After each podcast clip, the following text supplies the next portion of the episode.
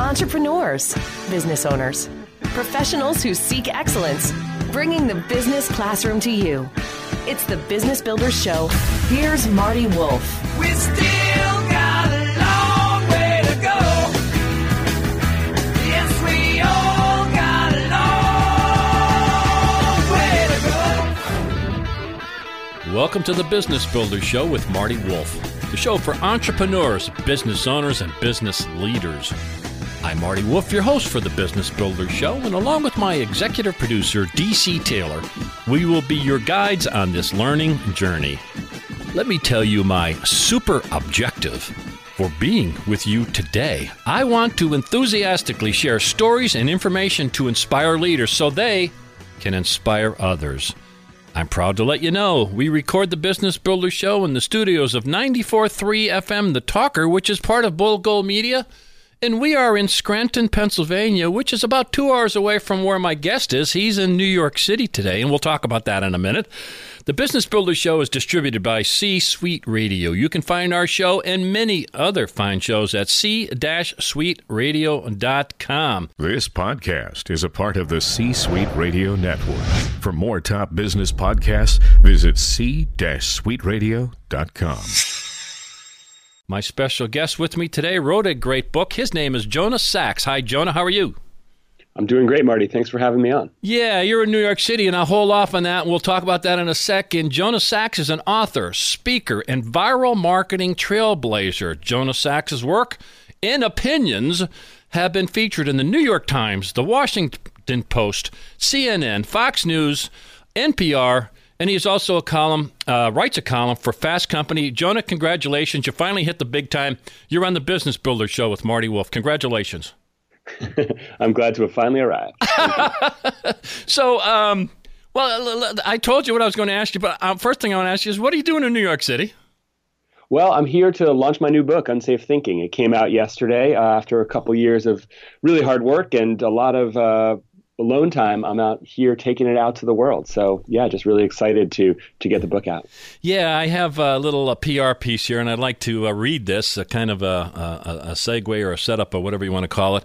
Um, and again, Jonah's book is Unsafe Thinking How to Be Nimble and Bold When You Need It Most. And it says in this PR piece, Contrary to common wisdom, uh, I want to say his first and last name, Jonah Sachs. Contrary to co- common wisdom, Jonah Sachs discovered that trailblazers like the ones we're going to talk about today and the ones that are in this book were not born crazy or blessed with golden gut thinking. Each one used a strategic approach to unleash the inner creative genius in themselves or their teams. So, Jonah, your great book, did this kind of come from maybe uh, some of your personal challenges? Yeah, it absolutely did. I kind of was a gut thinking entrepreneur, started a company when I was 24 to try to use digital media to bring about social change. So it was an advertising agency. And um, we kind of just played around, open creativity, very few rules, experimentation. But I found that as we got more successful, I became more of a, a kind of an expert on digital storytelling. And so I was asked to give talks. I wrote a book uh, called Winning the Story Wars. And, you know, people came to me being like, how do you do this stuff? And so I started writing all these rules for it and, um, you know, having more answers and I had questions. I stopped exploring and started just sort of codifying how I did what I did and started enforcing those rules in my growing agency so that we could kind of get predictable and keep up with demand the company was really growing, but I realized that we were losing our creative edge. I could really feel it, and I could see the culture was changing. But I was so dependent on that way of operating, even though I knew it would eventually take us over a cliff because the world of digital marketing changes so quickly. And uh, it was a real personal crisis for me. You know, this was 15 years into running a business that had always worked, and suddenly I felt it was not going to be working anymore. So I went out and I talked to every person that I could think who would talk to me, who I had seen kind of boldly change their company, boldly change themselves, uh, asking how they did it, and then realized that stories wouldn't be enough. So started reading the sciences on, on creativity and performance. And out of that personal journey, um, glad to say I broke out of that safe thinking rut and then wrote a book about it. What's the best way for people to connect with you because they're going to want to do that? Uh, Twitter, your website. Tell us the best way for people to connect with you after they hear this great interview. Yeah, jonahsachs.com, uh, S A C H S. or um, at Jonah Sachs on Twitter, LinkedIn. Yeah, i have been having awesome conversations with pe- people, early readers of the book, and very active in, in responding to people. So I'd love to hear what people think and you know questions my people might have. Some of this stuff is kind of counterintuitive and provocative, so I get a I get a lot of engagement and angry comments on some of that stuff. it is counterintuitive. I got to be honest. You know. Uh, as I read it, you, you, were challenging me, and I'm going like, "Huh, okay, you know, that makes me feel uncomfortable. Should we really do that?" so, so, uh, yeah, so I, that's what you wanted to do. You wanted to shake me up and your readers up a little bit. So you tell a lot of stories, and and and I, I, was a great way to do the book. First of all, one of the stories, I think, right at right at the beginning, you talk about the former CEO of Pets.com. Share that story with us and how it connects to unsafe thinking. Yeah, so I was really interested in what motivates people to take tremendous risk and then how people after failure pick themselves up and get back on their horses. And I thought, you know, who is the biggest failure in popular culture, in internet culture? And uh, it turned out it was a, a, woman named Julie Wainwright, who was the CEO of Pets.com. Um, Pets.com was no different than all the other companies that burst in the bubble, except that they had that crazy sock puppet and sort of was like a it was a sort of symbol of excess in Silicon Valley. Yeah. And when the company went bust, she lost her personal fortune. Her husband left her on the day that she had to close the office down, and uh, you know the press camped out on her lawn. And you know, Pets.com is still synonymous with internet failure. Yeah. And I wanted to see what she was up to. And um, actually, it turns out that she's founded a billion dollar uh, startup at this point yeah. um, called The RealReal, which is an online consignment shop, uh, basically very high end goods people want to get rid of. Yeah. You know, they they can't be verified by eBay, so they're sold by the RealReal. And I was kind of amazed that she had stepped back into this arena and done so in a kind of quiet way where no, no one really knows about what she's doing. She's still not trying to necessarily go and tell that story about how she's picked herself up. She's just gone out and done it.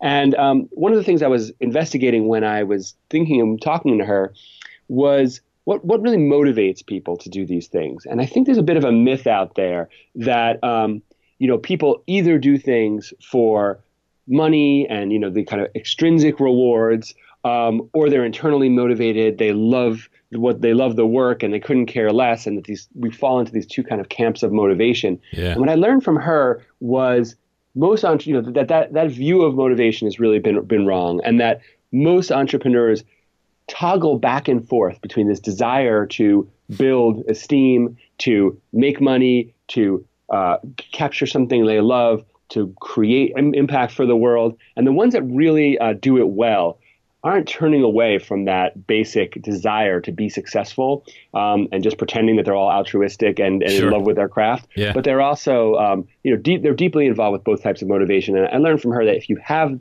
that kind of synergistic motivation, you can pick yourself up from yeah. some pretty difficult failures and get back in the ring. So I, I, was really impressed with how she challenged herself to get back on it. I was impressed also, and I did not know that story. Um, that was the fascinating story. And again, if you're already uh, kind of engaged with our conversation, uh, I am speaking with Jonah Sachs. His last name is spelled S A C H S. His book is Unsafe Thinking How to Be Nimble and Bold When You Need It Most. It sounded like Julie needed it uh, most at that time. She she adjusted, pivoted, whatever the words are, in an unconventional way. So another thing that I really like from the book is the idea, and you, you kind of referred to it to yourself a little bit, transforming yourself from an expert to an explorer. An expert to an explorer. Tell me what you mean by that and, and, and give me more details on that.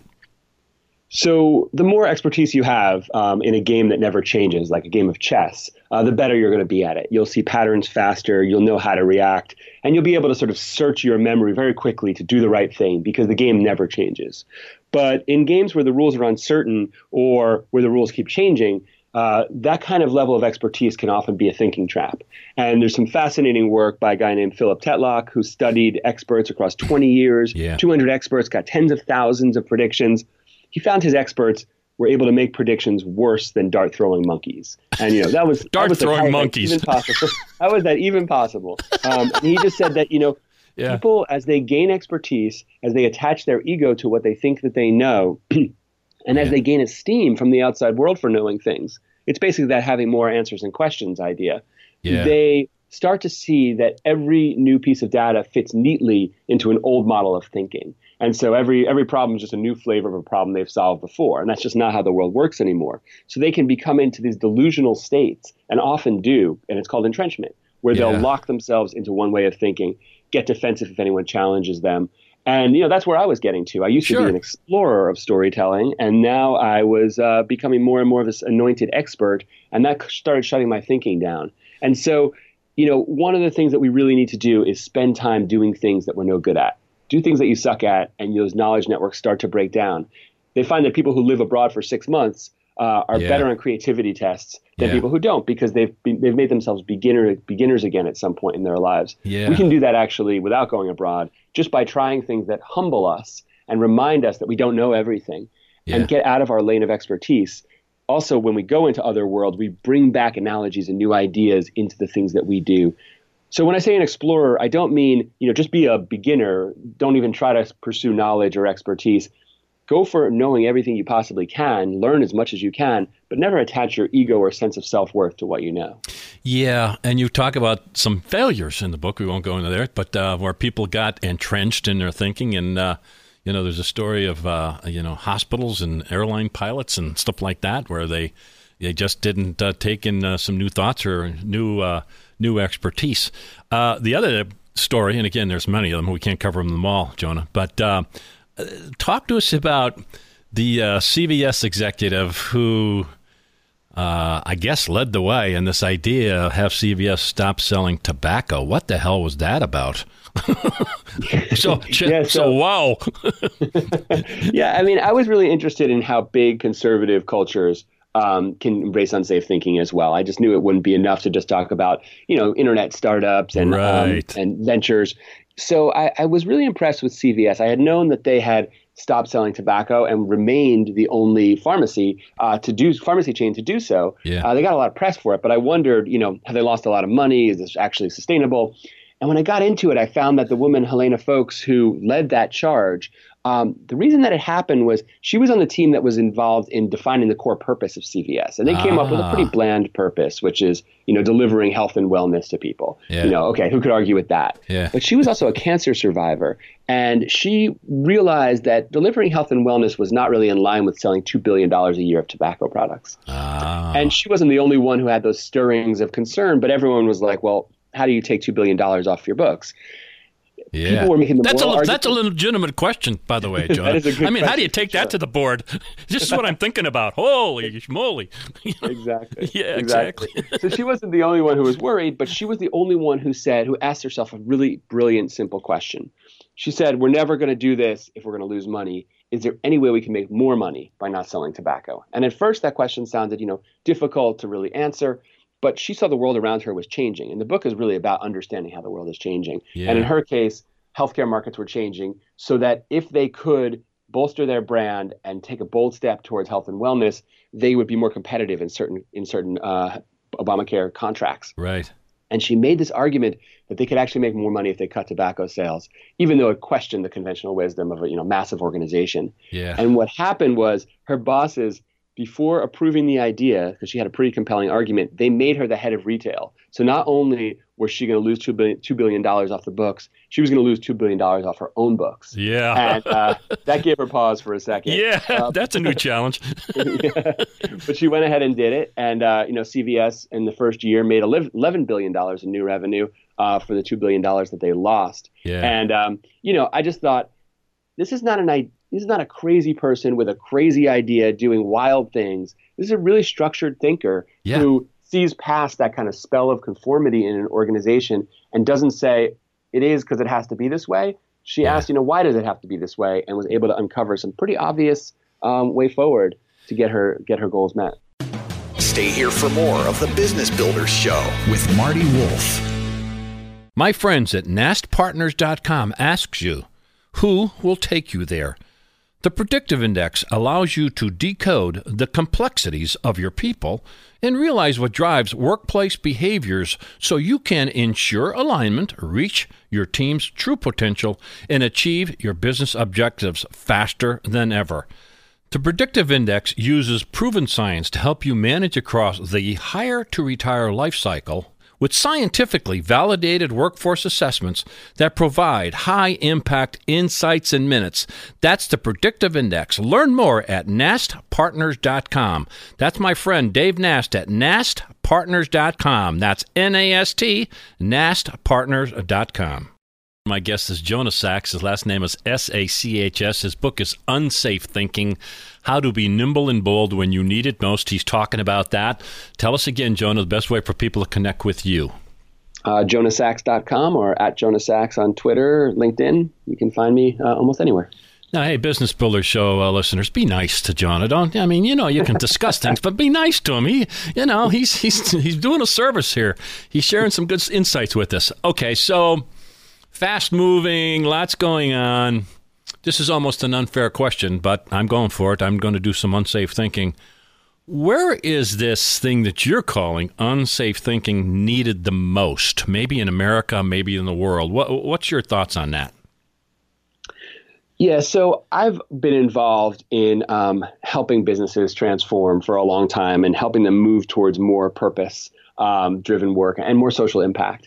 And so I'm really concerned with, um, you know, the environment, human rights, and also just the sort of state of our political life. Yeah. And I feel like what what too often happens is we'll have big, bold, interesting ideas um, that sound good on the surface, but really require um, mindset change from organizations mm-hmm. and from business leaders, political leaders.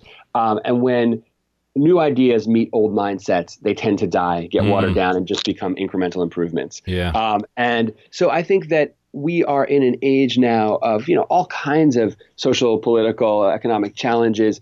Um, whether it's you know disappearing middle class, environmental crises, uh, a, a, civility crisis in politics, that businesses um, and political leaders can have a huge impact on if they're willing to sort of see the world in a new way, new way and let go of some old models. What yeah. we get instead, I think, are these kind of band aid solutions. Yeah. Uh, and we're really attracted to these bold, flashy, quick fixes. And so, um, you know, the idea of the book is really when you've got something that you want to do that is transformative uh, for your business or for the world, how do you move it through all the roadblocks, first in your own mind, uh, that make you fear even trying, and then through your teams, and then the larger organization and society. And so I just think we could use a lot more um, big, bold ideas, but also self reflective leaders who know how to move those ideas forward. So you made me think this wasn't in my notes. I think it's give direct. Is that what it is? Mm-hmm. Give direct. Uh, give directly. Give yeah. directly. Um, that's a great story that ties to what you just said. To talk to talk to us about that.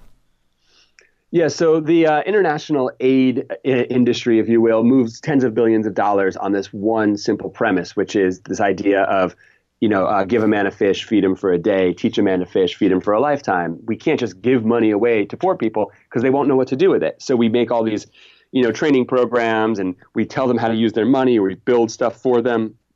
Um, some Harvard economists had this interesting idea, which was like, well, what if that con- conventional wisdom was actually wrong? What if poor people actually know what to do with money that we give them and we don't have to tell them? And they tried, you know, they try to test. And, and one of the things I've learned is that, you know, you've got to test these things based on data. You might go on gut feel, which I talk a lot in the book about, but you've got to do small tests to see if your gut feel is right because it can mm-hmm. often be wrong. Mm-hmm. They started sending $1,000 at a time to people in Kenya, no questions asked.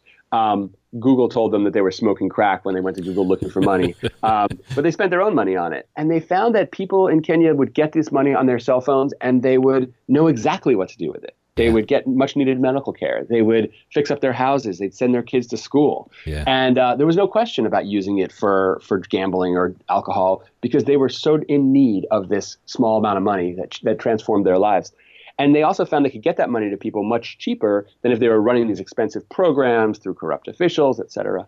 Yeah. Um, and what they took away from it was like, look, when you see somebody in America who is desperately poor, they may be on the outskirts of society, and giving them money might make their situation work worse. Yeah. But in these villages where everybody makes a dollar a day, these people are very much in the mainstream, and it's a totally different context. But no one could see that.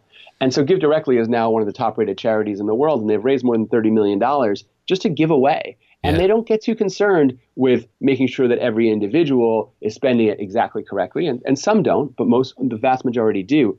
What they're very concerned with is measuring their overall impact and reporting it very transparently because still most people think it's crazy or maybe even immoral to do what they're doing. And I just I just love the the change in impact that they were having. It's um, fantastic. Yeah, and the willingness the willingness to be kind of laughed at. Uh, yeah, going, yeah, and you have you have several stories like that of people yeah. pulling down their pants. Uh, you know, now you're going to have to read the book to listen to them. Don't tell that story, John. That, that's a tease. You know, you know. Uh, so fascinating. A lot of great stories. Really uh, unsafe thinking. So let's. Uh, we need to wrap up a little bit, but I can't let this one sit. I've got to ask this. I don't know if this is for information or entertainment. I'm not sure. But here's my question Is the existing president of the United States an unsafe thinker? go. I, I, I, have been asked this a few times. Okay, brother, um, go. You know, so I was writing the book uh, when the 2016 election happened. And um, when Trump won, I was you know, really thinking, well, how does this fit, right? Because unsafe thinking is really about disruption. It's about moving in ways that people don't think, uh, traditional ways of thinking, or ways people think is crazy, but actually has makes some sense.